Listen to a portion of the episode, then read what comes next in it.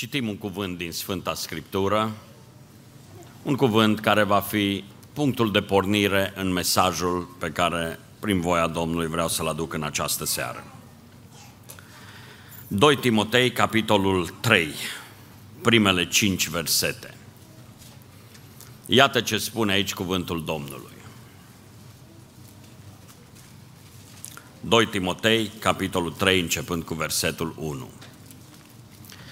Să știi că în zilele din urmă vor fi vremuri grele, căci oamenii vor fi iubitori de sine, iubitori de bani, lăudăroși, trufași, hulitori, neascultători de părinți, nemulțumitori, fără evlavie, fără dragoste firească, neînduplecați, clevetitori, neînfrânați, neîmblânziți, neiubitori de bine, vânzători, obraznici, îngânfați, iubitori mai mult de plăceri decât iubitori de Dumnezeu, având doar o formă de evlavie, dar tăgăduindu-i puterea, depărtează-te de oamenii aceștia.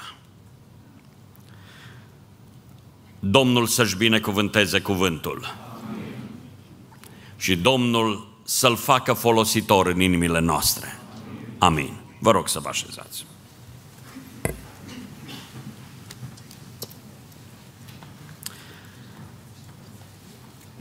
Sunteți de acord ascultând acest cuvânt din Scriptură că trăim zilele de pe urmă?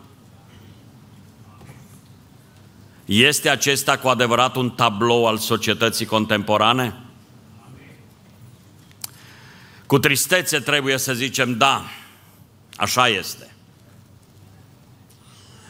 Și sigur că fiecare dintre aceste caracteristici ale oamenilor din vremurile din urmă sunt îngrijorătoare în felul lor.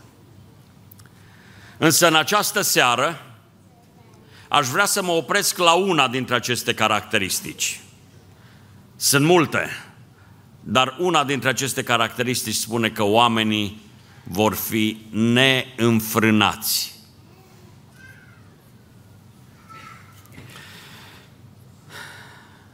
Fiecare dintre noi cunoaștem pe cineva cel puțin. cunoaștem o persoană, două, trei, zece. Oameni care și-au ruinat viața. Și aceasta pentru că n-au vrut să fie înfrânați. Trăim vremuri în care oamenilor li se pare că e normal să poată să facă tot ce vor. Este chiar un slogan al vremilor contemporane. Fă ce vrei. Acționează cum simți tu. Du-te după ceea ce te atrage. Și bieții oameni nu înțeleg că în realitate toate acestea sunt chemare spre neînfrânare, spre nestăpânire de sine. Aceasta este neînfrânarea, o nestăpânire de sine. Din nefericire, oamenii din societatea contemporană se uită spre noi și li se pare că cei ce sunt pe calea Domnului, cei ce vor să-și trăiască viața într-un anumit cadru, sunt oameni ciudați. Eram tânăr și mă întreba un coleg, așa, cu foarte multă aroganță, Filipe, tu ai voie să... Și mă întreba, a, tu ai voie să faci asta, tu ai voie să faci asta. Îl ascultam și Poate vi se pare ciudat, dar răspunsul meu era acesta. Da, sigur că și eu am voie să le fac toate astea. Și de ce nu le faci? Nu le fac pentru că nu vreau să le fac. Ai voie să curvești. Regulile și standardul, vorbeam ieri la familie aici, noi suntem cetățeni ai cerului. Și cetățenii cerului au o constituție a lor. În Constituția cerească lucrurile acestea nu au ce să caute. Dar lumea în care trăim va veni să zică, O, noi avem voie să le facem toate. Și vai, câte familii ruinate, pentru că ei au voie să curvească. Vai, câte sănătăți sunt duse pe apa sâmbetei, câte vieți sunt ruinate pentru că ei au voie să fumeze, pentru că ei au voie să bea. Dragii mei, cuvântul lui Dumnezeu ne cheamă să fim oameni înțelepți. Am să vă pun înainte un verset din Scriptură. Proverbe, capitolul 25, cu versetul 28. Ia uitați-vă ce spune aici Scriptura. Omul care nu este stăpân pe sine este ca o cetate surpată și fără ziduri.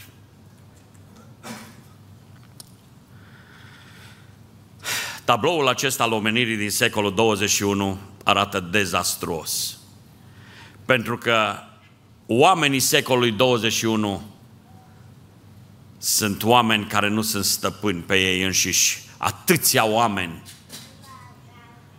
arată ca niște cetăți cu zidurile surpate. Tinerii se laudă că ei sunt nelimitați. Ei n-au limite. Orice bariere au fost date la o parte, ca ei să facă tot ce le dictează poftele. Însă Sfânta Scriptură ne ajută să înțelegem că atunci când cineva nu are limite și bariere în trăirea pe acest pământ, ajunge la dezastru. Spuneți-mi dumneavoastră, la ce e folositoare o mașină care nu are nici volan, nici frâne? Și te trezești în ea pe vârful dealului și te trezești cu ea la vale și n-are nici volan și n-are nici frâne, cu alte cuvinte, nu poate fi stăpânită. Unde te duce mașina aceea? La dezastru. La ce folos un cal puternic, un armăsar puternic, dacă n-are frâu cu care să-l ții în stăpânire? Pentru că calul acela va face dezastru. Gazul metan îl avem în casele noastre. Dacă n-ar sta acolo în țeavă și închis cu robinetul și ar ieși gazul acela oriunde, unde vrea el să se ducă, ce-ar face? Dezastru. Tot așa, dragii mei, o viață trăită fără niciun fel de bariere, fără niciun fel de limite, este o viață care duce la dezastru. Și tabloul societății secolului 21, al vremilor de pe urmă, în categoria celor ce trăiesc în vremurile de pe urmă, sunt oamenii neînfrânați. Și eu mă rog lui Dumnezeu ca aici, în biserică, să nu fie niciunul dintre aceia.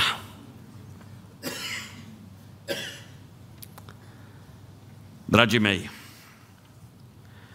din nefericire, cartea aceasta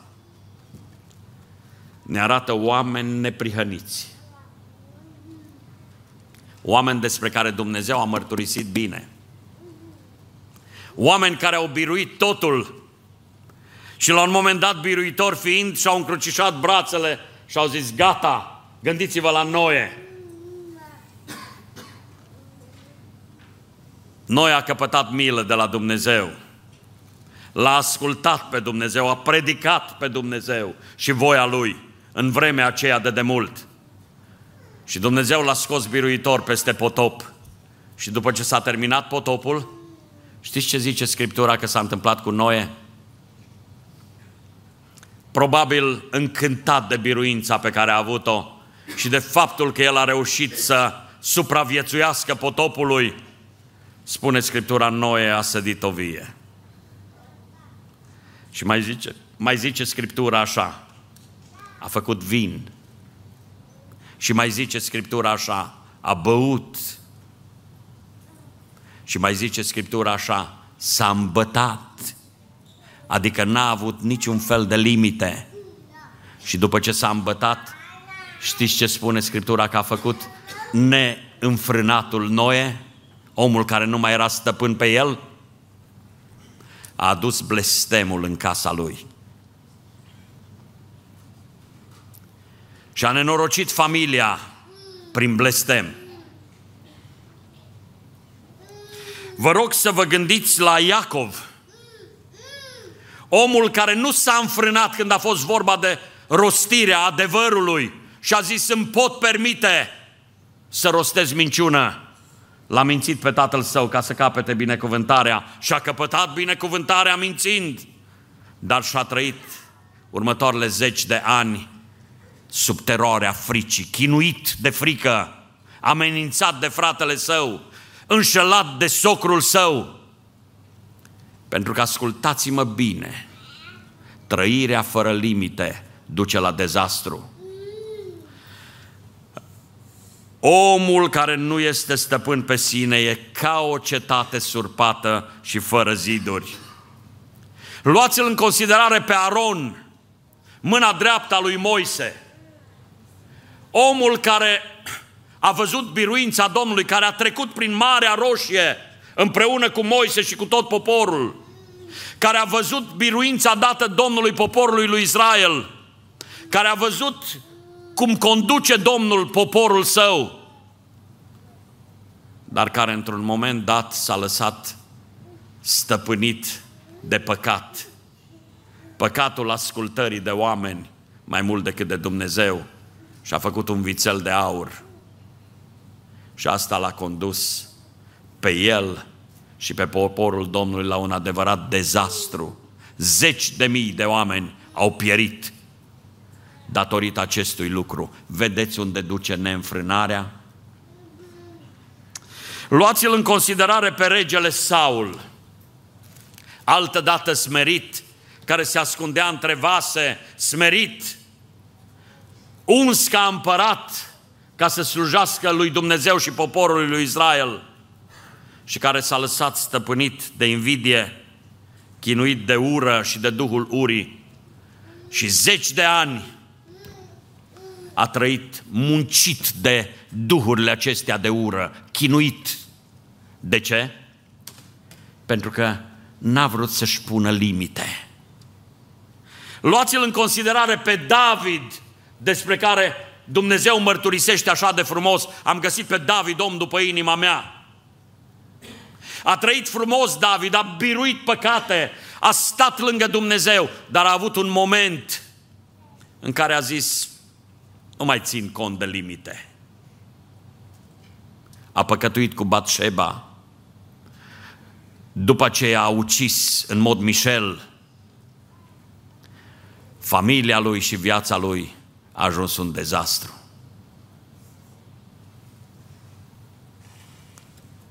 V-am dat aceste exemple, aș putea să vă dau exemplul lui Petru, ca să avem exemplu și din Noul Testament. Gândiți-vă la Petru, care ajunge să se lepede de Domnul și apoi plânge cu amar. Frații mei și surorile mele, mă rog lui Dumnezeu ca în tabloul zilelor de pe urmă, care vorbește de oameni neînfrânați, noi să nu fim acolo. Mă rog lui Dumnezeu ca noi să fim oameni care știm să stăpânim bine viața noastră.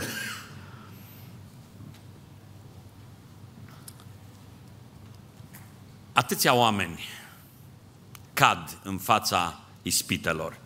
Spuneam cu câteva săptămâni în urmă aici, ispita în sine nu este păcat. Ispitit a fost și Domnul. Știți când este păcat, zice Iacov? Pofta, când se întâlnește cu ispita, ele zămislesc păcatul. Acolo se zămislește, acolo se dă naștere păcatului. Când vine ispita și pofta din lăuntrul meu zice da, voi da curs acestei ispite. Acolo vine păcatul. Ori, dragii mei, În această seară mă rog Domnului ca să înțelegem fiecare dintre noi că avem chemarea din partea lui Dumnezeu să fim oameni înfrânați, oameni stăpâni pe noi înșine, în ce fel? Oameni care putem să zicem nu și care putem să zicem trebuie. Cu alte cuvinte, oameni care să avem un cuvânt de spus în dreptul nostru. Stătea omul lui Dumnezeu altă dată, psalmistul, și vorbea cu sufletul lui. Și zicea, binecuvântează suflete pe Domnul. Da, dar nu-mi vine mie acum să-L binecuvântez pe Domnul. Și psalmistul zicea, binecuvântează suflete pe Domnul. Și nu uita niciuna din binefacerile Lui. Sau altă dată, psalmistul vorbește cu sufletul său și zice, pentru ce te mâhnești suflete și gemi în lăuntrul meu? Nădăjduiește în Dumnezeu! Vorbea desnădăjduitul omul a ajuns în stare de depresie, zicea, nădăjduiește în Dumnezeu că iarăși îl voi lăuda. Înțelegem noi, frați și surori, prieteni dragi, că Dumnezeu ne vrea bine, le spun ca și acum o săptămână. Dumnezeu chiar vrea să avem o viață frumoasă și aici pe pământ și apoi ea să continue în viața cea veșnică. Dar pentru aceasta, dragii mei, ca să avem o viață frumoasă, trebuie să o trăim în cadrul voiei lui Dumnezeu. Și vreau să înțelegeți bine, viața de credință este o viață de luptă. Avem de luptat cu noi înșine. Avem datoria să ținem în stăpânire mădularele noastre, gândurile noastre, sentimentele noastre. Avem datoria să le ținem în stăpânire. Și va zice cineva, vai frate, noi să ținem în stăpânire, suntem oameni așa de slabi, și adaug și eu zicând, da, noi suntem oameni atât de slabi. Însă în seara aceasta aș vrea să înțelegem un lucru.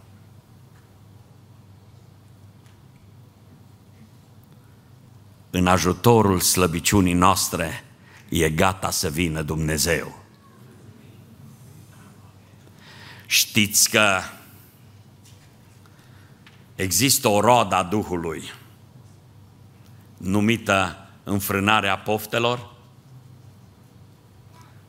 Lăsați-mă să vă citesc cele două versete din Scriptură care vorbesc despre roada Duhului. Galaten, capitolul 5, cu versetele 22 și 23. Și ia uitați-vă, zice acolo așa, roada Duhului din potrivă este dragostea, bucuria, pacea, îndelunga răbdare, bunătatea, facerea de bine, credincioșia, blândețea, înfrânarea poftelor e ultima. Dar ea le cuprinde pe toate celelalte. Înfrânarea poftelor, roadă a Duhului. Dragul meu, aș vrea în această seară să mă îngădui să-ți spun. Dacă există în viața ta pofte care te chinuie, care își dau mâna cu fiecare ispită și te trântesc la pământ. Dacă ai ajuns să fii biruit și să cazi înaintea ispitelor celui rău, în seara aceasta vreau să-ți spun că este soluție pentru tine. Știi care e soluția? Să-L chem pe Dumnezeu să fie stăpânul vieții tale. Ce zici de asta? Să-L chem pe Dumnezeu să fie stăpânul vieții tale. Și știți ce face Dumnezeu când vine? Dumnezeu Tatăl este sus pe tron.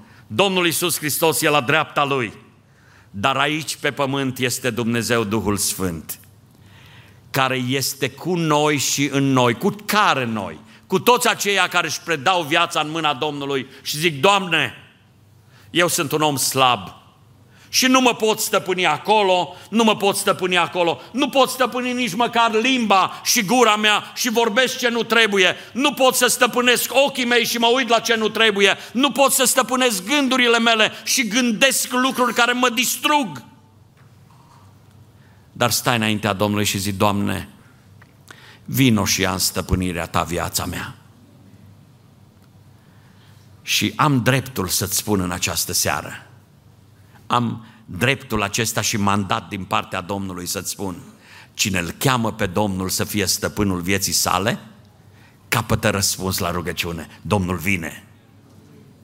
Și în seara aceasta, în predica de la poarta cerului, Domnul vrea să audă fiecare dintre cei prezenți că El încă mai caută oameni care îl cheamă pe El să fie stăpânul vieții lor.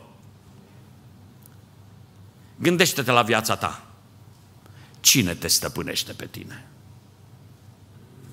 Poate vei zice, eu sunt propriul meu stăpân. Dăm voie să-ți spun, nu vreau să te jignesc, ești prea slab ca să te poți stăpâni pe tine. Ia gândește-te, de câte ori ai zis, nu mai fac asta, nu mai vreau cealaltă, nu te poți stăpâni pe tine. Nici eu nu mă pot stăpâni pe mine. Cel ce ne poate stăpâni este Domnul și e ferice de oamenii care stau înaintea Domnului și zic, Doamne, ia viața mea în mâna Ta, fii stăpânul vieții mele. Dragii mei, recitesc acel verset din Cartea Proverbelor. Omul care nu este stăpân pe sine este ca o cetate surpată și fără ziduri. Când lipsește zidul protector din viața cuiva, toate fiarele pătrund acolo. Și când pătrund fiarele acolo, ele își fac de cap. Dar când Duhul Sfânt păzește zidul, atunci suntem în siguranță. Lăsați-mă în această seară să pun înaintea dumneavoastră această virtute creștină, această roadă a Duhului, numită înfrânarea poftelor. Ce este înfrânarea aceasta a poftelor? Este de fapt puterea cuiva de a stăpâni peste sine, zicem noi, sau peste altceva. Însă vreau să subliniez puterea aceasta de a stăpâni un om. Noi nu avem, ci puterea aceasta o are Dumnezeu. Spun asta pentru că păcatul ne asediază mereu, mereu pe fiecare dintre noi. Toate simțurile noastre sunt canale prin care, prin care intră ispita. Intră ispita prin privire, intră ispita prin auz, intră ispita prin toate cele. Însă, voia lui Dumnezeu pentru noi este să fim oameni care avem roada Duhului în viața noastră. Și ca să avem roada Duhului în viața noastră, această înfrânare a poftelor, trebuie să-L avem pe Domnul ca stăpân în viața noastră. Vreau să te întreb în mod direct, îl ai tu pe El, pe Domnul ca stăpân în viața ta? ai căpătat de la El puterea de a ține în stăpânire poftele tale păcătoase?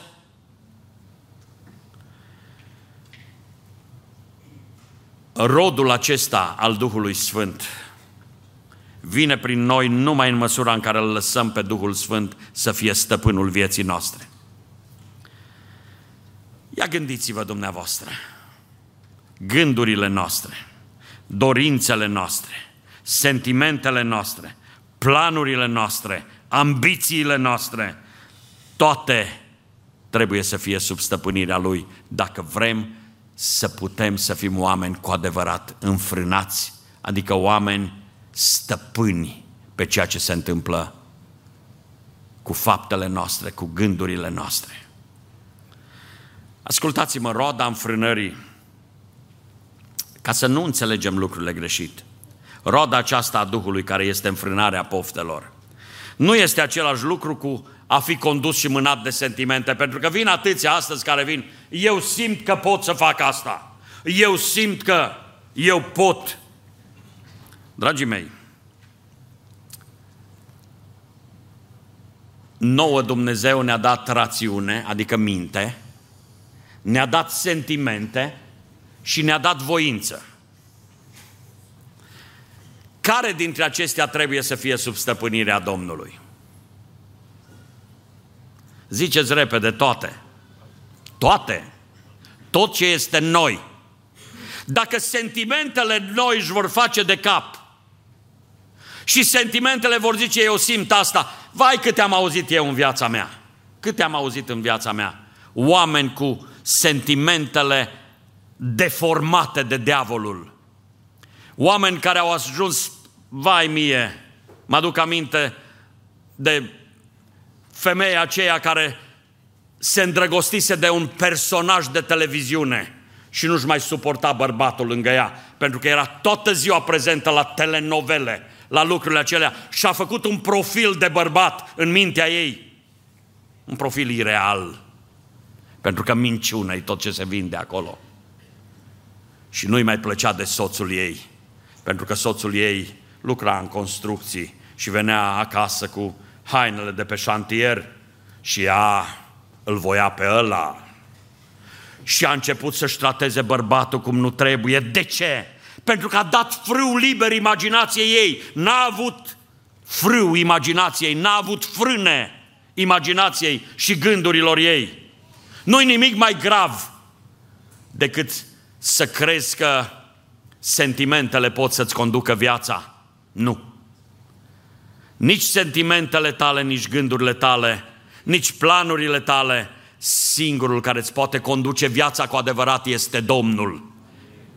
Iertați-mă că spun asta, știu că asta aduce insultă inteligenților viacului acestuia, care vor zice, o, oh, noi trăim în libertate, noi ne conducem pe noi înșine. Unde vă conduceți pe voi înșivă? Prin 3-4 divorțuri? Și după aceea ziceți că voi vă conduceți pe voi înșivă? Unde vă conduceți pe voi înșivă, lăsându-vă copiii ai nimănui? Ferice de cei pe care îi conduce Domnul. Roda aceasta înfrânării nu este așa o răbdare cu stoicism. O, oh, eu mă înfrânez, îmi mușc limba și nu zic nimic că mi-a mușcat eu limba. Nu. Fiți atenți ce înseamnă roda aceasta înfrânării. Știți ce înseamnă? Înseamnă să te oprești din a face ceea ce poftele ți-ar dicta să faci, zicând, a, și eu simt că aș face, da, îmi doresc tare mult ca Domnul să se bucure de mine. Îmi doresc tare mult să-L aud pe Domnul că îmi zice, bine, rob bun și credincios, și de aceea eu nu voi ceda în fața acestor lucruri, ci eu voi sta înaintea Domnului. Știi ce înseamnă asta? Practic, viața de credință, aduceți-vă aminte, Domnul Iisus a zis, veniți la mine toți cei trudiți și împovărați și eu vă voi da o dihnă. Și după aceea zice așa, luați jugul meu, căci este bun, și sarcina mea, căci este ușoară. Știți ce înseamnă să iei jugul lui Hristos? Acum, noastră sunteți orășeni aici, nu știu câți dintre dumneavoastră știți bine ce e jugul, că nici cară și uh, tracțiune animală nu este multă acum, avem tractoare și de toate. Dar știți cum e jugul? E o piesă interesantă. Uh, întotdeauna jugul e făcut pentru două animale. Se înjugă două animale acolo, alături. Și sunt așa de aproape unul de celălalt, încât își simt suflarea. Și trag în aceeași direcție și merg în aceeași cadență. Și a venit Hristos și a zis, luați jugul meu, căci este bun. Asta e viața de credință să te înjugi împreună cu Hristos. Și știi ceva? Când ești înjugat împreună cu Hristos, chiar dacă tu zici uh, în sinea ta, simt că aș vrea să fac și eu ce face colegul meu de școală. Da, numai că eu sunt înjugat cu Hristos și dacă eu aș vrea să o iau la stânga, dacă sunt înjugat cu Hristos, noi trebuie să mergem în aceeași direcție. Nu poți să faci orice. Și când ți-e greu, ascultă-mă bine, când nu mai poți să tragi la jugul acela, nu uita, ești la jug cu Hristos și trage El. Tocmai de aceea aș vrea să înțelegem astăzi că această înfrânare a poftelor spre care vă chem în această seară este chemarea lui Hristos să stăpânească peste noi. Gândește-te, dragul meu, ai avut un moment când l-ai chemat pe Hristos să stăpânească în viața ta. Gândește-te cât rău ți-au făcut pornirile tale păcătoase, pentru că te-ai slobozit bani dreapta, te-ai slobozit bani stânga.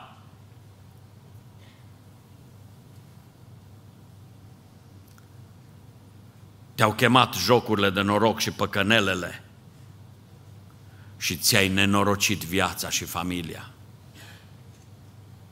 De ce? Nu te-ai putut stăpâni. M-a sunat un tată, un tată necăjit, necăjit, necăjit.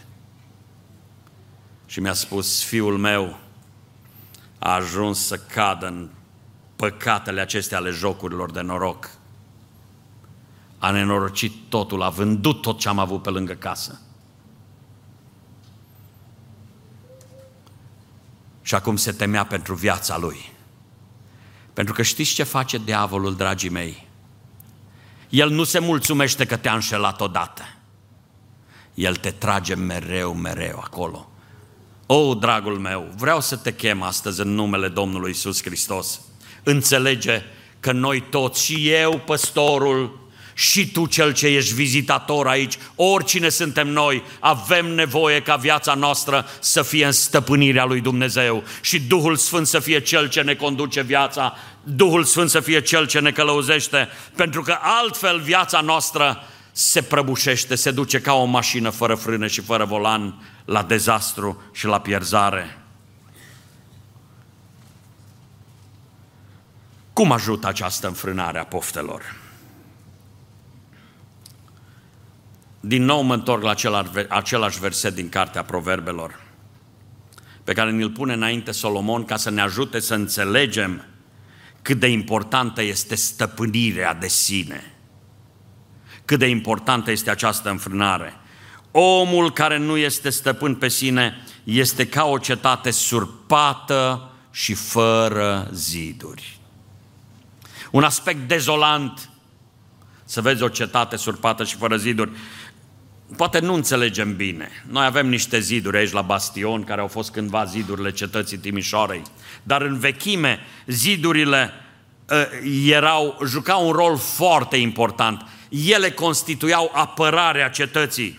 Era cel mai important mijloc de apărare pe care îl avea o cetate, zidul.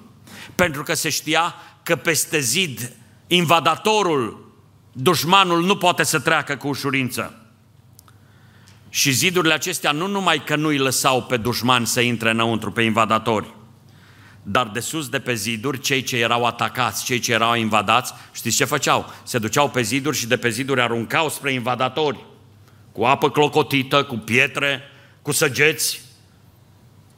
Cu alte cuvinte, se puteau apăra atâta vreme cât erau ziduri. Prin urmare, zidurile n-aveau doar rol defensiv, ci aveau și rol ofensiv. Zidurile erau principalul obstacol în calea invadatorilor. Și când cetatea era cucerită, știți care era primul lucru pe care îl făceau invadatorii? Distrugeau zidurile. Le distrugeau pentru că atunci știau cetatea aceea este vulnerabilă. Nu se mai putea face în interiorul cetății orice. Dacă cineva punea de o revoltă, de o răscoală, nu se putea, pentru că nu mai erau ziduri. Și orice rebeliune putea să fie ușor reprimată. Prin urmare, dragii mei, rostul zidurilor în viața noastră este acela de a ne proteja. Și vreau să vă spun astăzi că sunt esențiale zidurile în viața noastră. Practic, mesajul acesta l-am intitulat Când viața noastră are zidurile surpate. Dragii mei, vreau astăzi să vă chem să înțelegem fiecare dintre noi – că mintea noastră și inima noastră atunci când Duhul Sfânt rodește înfrânarea poftelor în noi, sunt păzite. De aceea vă spun, cel ce ne păzește cel mai bine e Domnul. Duhul Sfânt, când este păzitorul nostru, când este stăpân peste viața noastră, El ne va păzi de gânduri păcătoase, de dorințele, de patimrele, de pofte, de idolatrie, de amărăciune, de răutate, cum vorbeam duminica trecută. Zidul pe care îl ridică Duhul Sfânt protejează ființa noastră de infiltrarea acestor dușmani care caută să invadeze viața noastră. Și vreau să vă spun astăzi, frații mei, surorile mele, prieteni dragi, să nu pățim ce a pățit Noe sau David, să nu pățim ceea ce a pățit Iacob sau Saul. Veniți să fim veghetori pe ziduri. La cea mai mică amenințare care vine dinspre ziduri, prin puterea Duhului Sfânt să trecem la luptă. În fiecare zi trebuie să inspectăm zidurile, să nu fie fisuri, să nu fie spărturi în ele, să reparăm orice fisuri să cerem putere de sus și să cerem lumină de la Dumnezeu pentru păstrarea intactă a zidurilor. Zidurile sparte sau dărâmate sunt o invitație pentru orice fel de invadatori.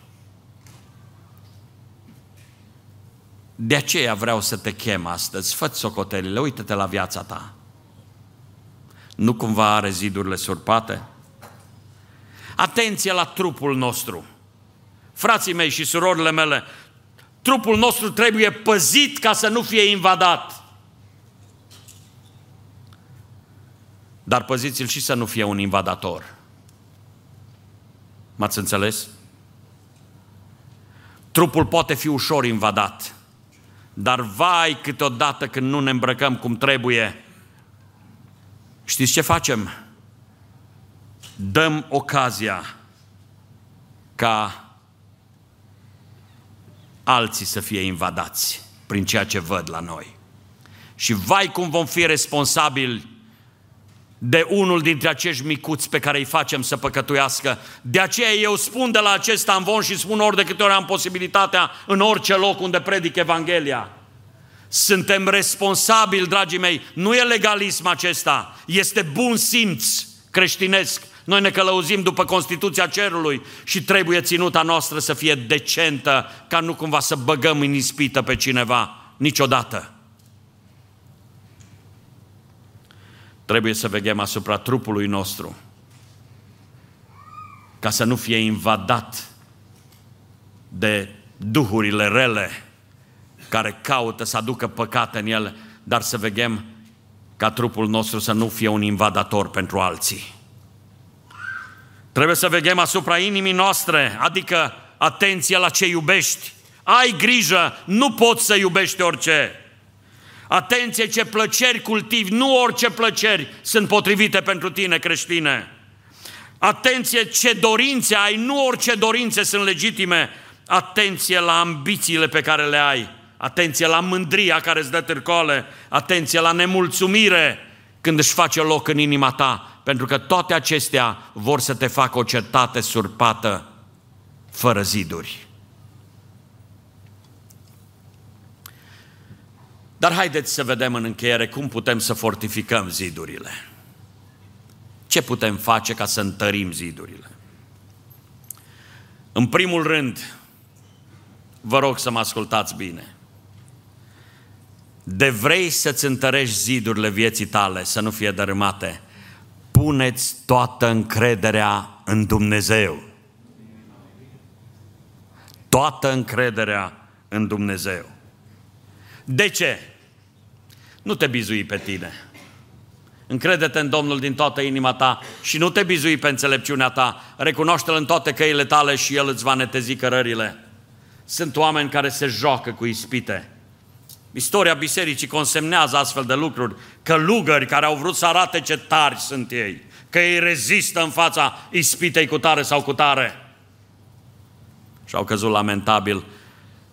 Scriptura, prin înțelepciunea lui Dumnezeu, ne spune fugi de poftele tinereții. Fugi de ele. Nu căuta să-ți demonstrezi ție ce tare ești. Nu ești tare, ești slab. Nu sunt tare, sunt slab.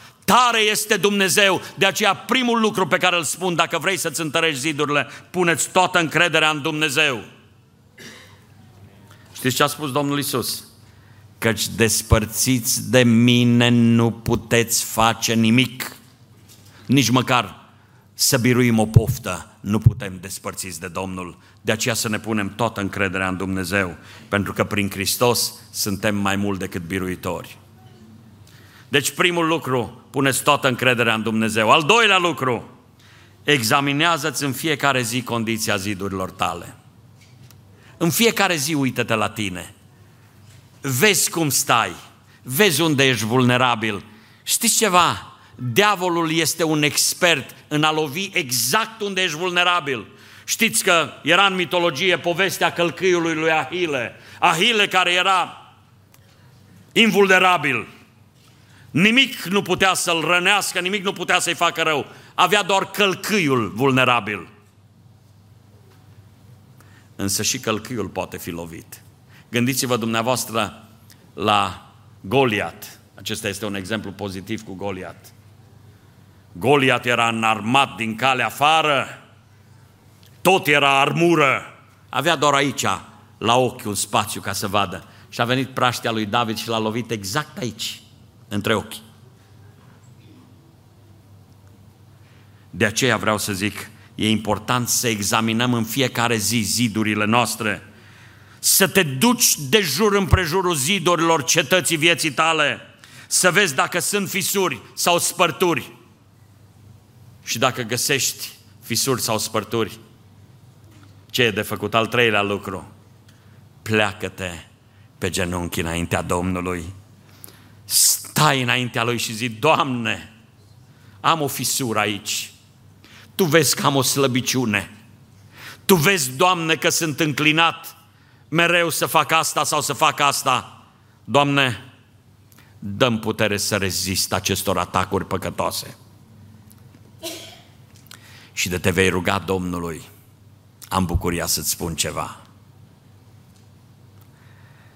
Că Tatăl nostru din ceruri va da copiilor lui ceea ce ei cer. Dacă voi care sunteți răi știți să dați daruri bune copiilor voștri, dacă tu îi ceri astfel de lucruri Domnului, dacă tu îi ceri harul biruinței, El este Cel ce te ajută la aceasta.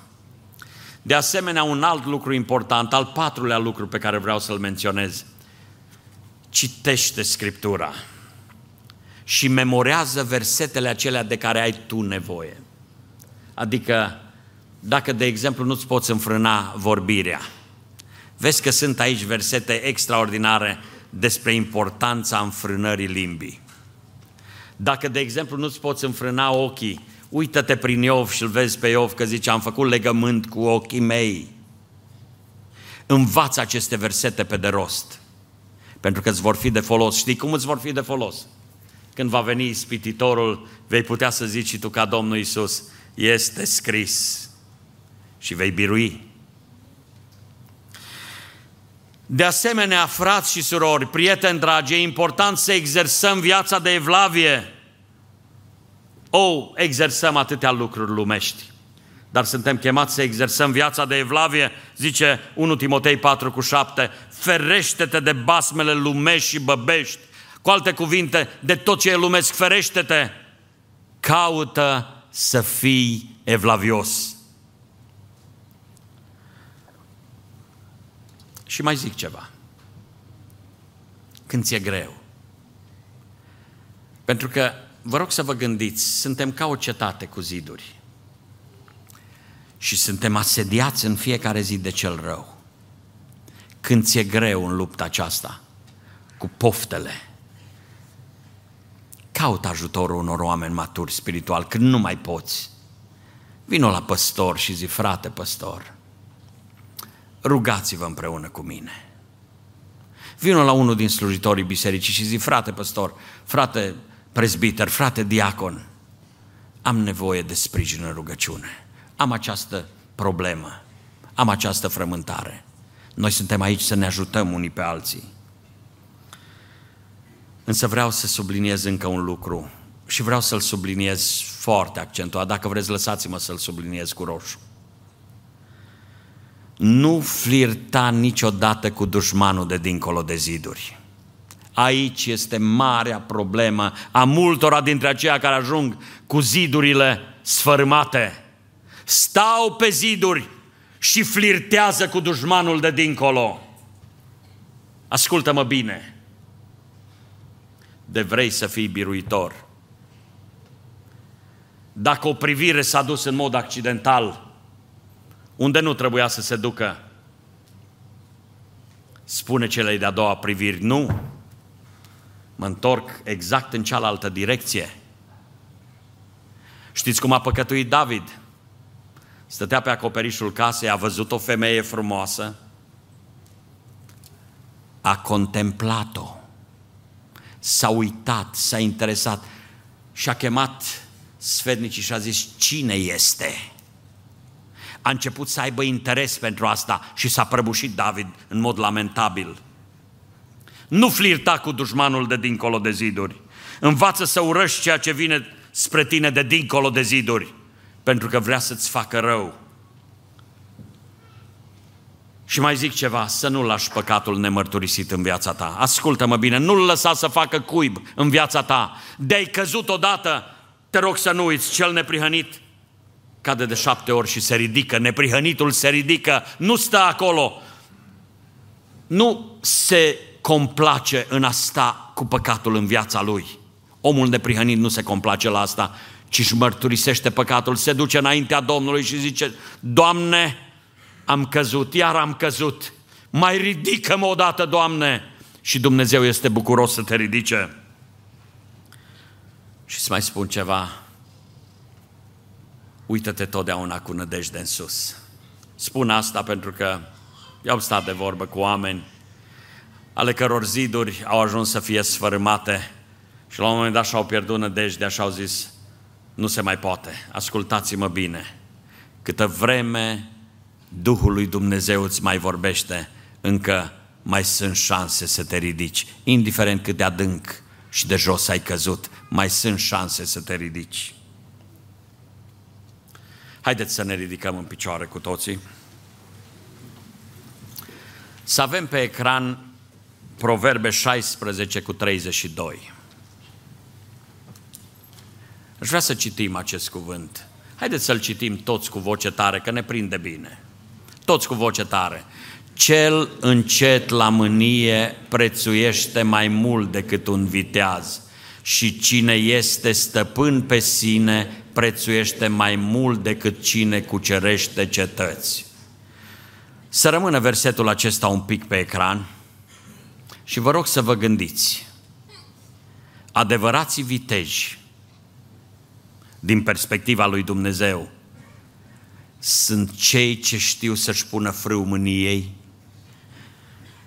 Adevărații viteji sunt cei ce se stăpânesc pe ei înșiși, nu cei ce biruiesc cetăți, nu împărații care au invadat cetăți și au câștigat și au cucerit cetăți mari, ci adevărații biruitori din perspectiva lui Dumnezeu sunt cei ce se stăpânesc pe ei înșiși.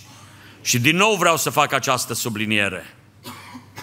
Această stăpânire de sine, ce frumos îi zice Scriptura, stăpânire de sine, dar în realitate sinele nu poate să stăpânească. Ci atunci când sinele este stăpânit de stăpânul la toate, atunci există stăpânire de sine. De aceea în seara aceasta aș vrea să te chem să-ți faci socotelile. Sunt sigur că te-a lovit săgeata arzătoare a ispitelor celui rău de atâtea ori. Sunt sigur că pofta din tine de atâtea ori s-a întâlnit cu ispita și a zămislit acolo păcatul. Și păcatul odată făptuit aduce moartea. Dragul meu, aș vrea să te chem să stai înaintea lui Dumnezeu. Vreau să-ți spun că singura soluție pentru noi toți este Dumnezeu și numai Dumnezeu. Singura soluție pentru orice căzut, pentru orice om ale cărui ziduri au fost surpate, a cărui viață s-a trezit cu zidurile surpate, poate ai vârsta pe care o ai, te uiți la tine și vezi că totul e surpat în jurul tău. Vreau să-ți spun, simplu și direct, e destul să zici, Doamne, ai milă și de mine, păcătosul. Și El este gata să vină în viața ta, să ridice înapoi zidurile